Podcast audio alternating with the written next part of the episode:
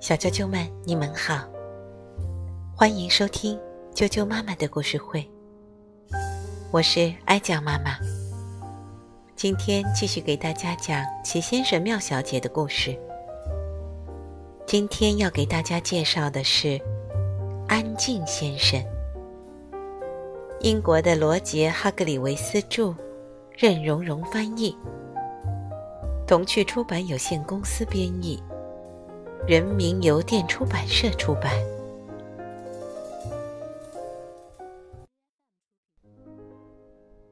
安静先生，安静先生喜欢安静的生活。他静静地住在树林中央一间小小的屋子里。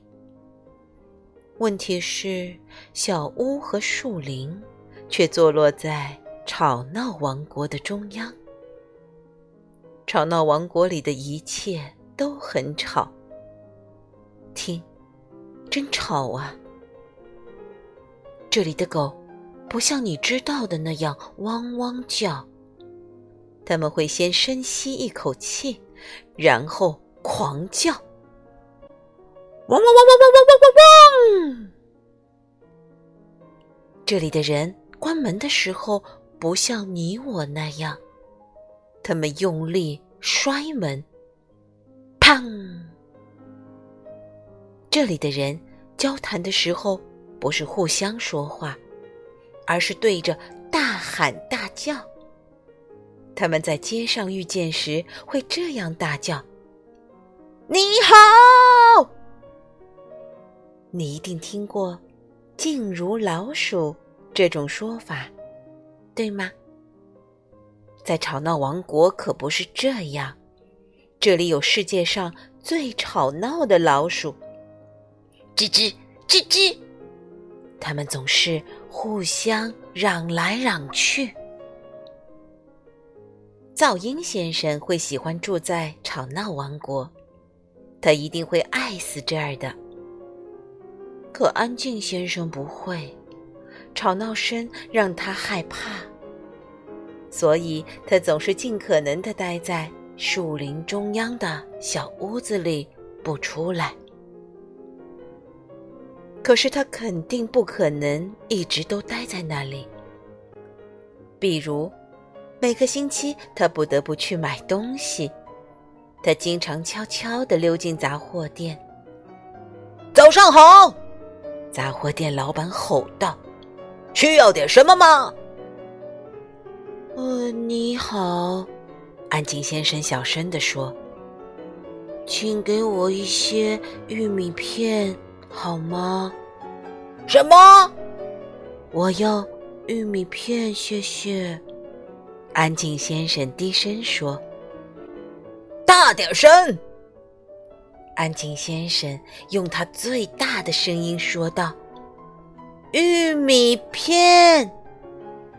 听不见你说什么！杂货店老板大喊，请下一位！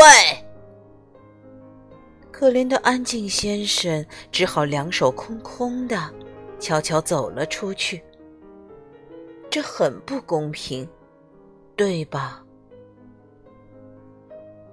他又悄悄地走进了肉店。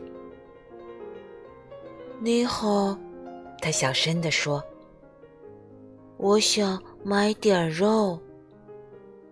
肉店老板根本没听到他说话，他正在大声地哼着小曲。安静先生只好又试着说了一遍。你好，他小声地说，我想买点肉。这时，老板又吹起了口哨，那口哨声听起来更像是防盗报警器的尖叫声。安静先生无奈地走了，还是空手而归。这样的事常常发生，也许就因为缺乏食物，他才长得这么瘦小。可怜的安静先生。那天晚上，他坐在家里，感觉十分沮丧。我该怎么办？他想。没办法，他心想。不过我得再试一次。于是第二天他又去买东西，结果还是一样。听不见你说什么！杂货店老板的声音就像打雷一样。请下一位！听不见你说什么！水果店老板大吼大叫。请下一位！听不见你说什么！牛奶店老板咆哮着。请下一位！听不见你说什么！肉店老板说起话来轰隆隆。请下一位！哦，天哪！可怜的安静先生只好回家睡觉去了。他感觉好饿啊。第二天早上，安静先生被吵闹声惊醒，那声音就像是炸弹爆炸。其实这是吵闹王国的邮递员在敲门。梆梆梆梆！安静先生却开了门。早上好！邮递员大喊。你的信！安静先生拿着信进了厨房，他坐下来打开它。他坐在那里等着。直到邮递员响亮的脚步声逐渐消失，砰，砰，砰，砰，砰，砰，砰，砰。安静先生兴奋地打开信，他还从来没收到过信。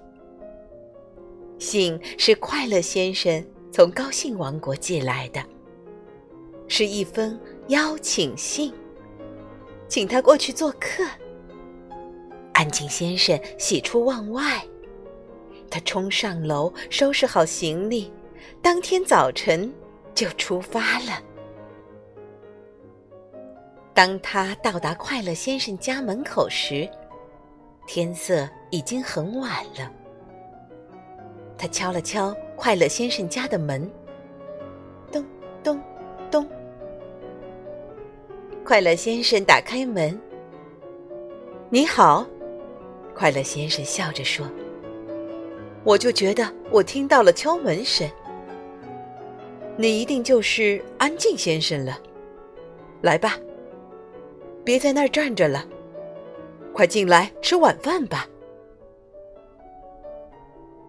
这是安静先生几个月以来第一次正经吃饭。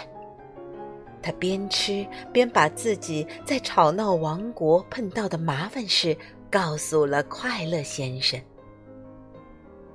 快乐先生听了，非常同情他。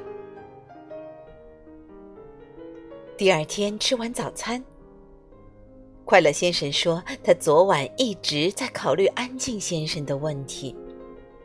他说，我觉得在这种情况下，你最好待在高兴王国。安静先生的脸色一下子就好起来了。另外，快乐先生继续说，我们会给你找一栋房子，还有一份工作。安静先生立即一脸愁苦。我不太擅长工作，他坦白地说，因为我太安静了。哈，快乐先生笑了，我有一份工作，正需要像你这样安静的人。第二天，安静先生就开始上班了。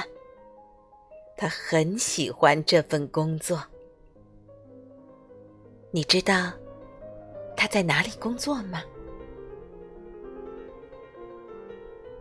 在快乐图书馆。大家都知道，每个去图书馆的人都要保持安静，而且只能轻声低语。快乐先生的主意棒极了，不是吗？这些日子，安静先生过得开心极了。不过，有一天，他在下班回家的路上做了一件事。你知道是什么吗？他快乐地大笑起来，你能想象得到吗？呵呵，请下一位。小啾啾们，安静先生的故事就讲到这儿了，明天见。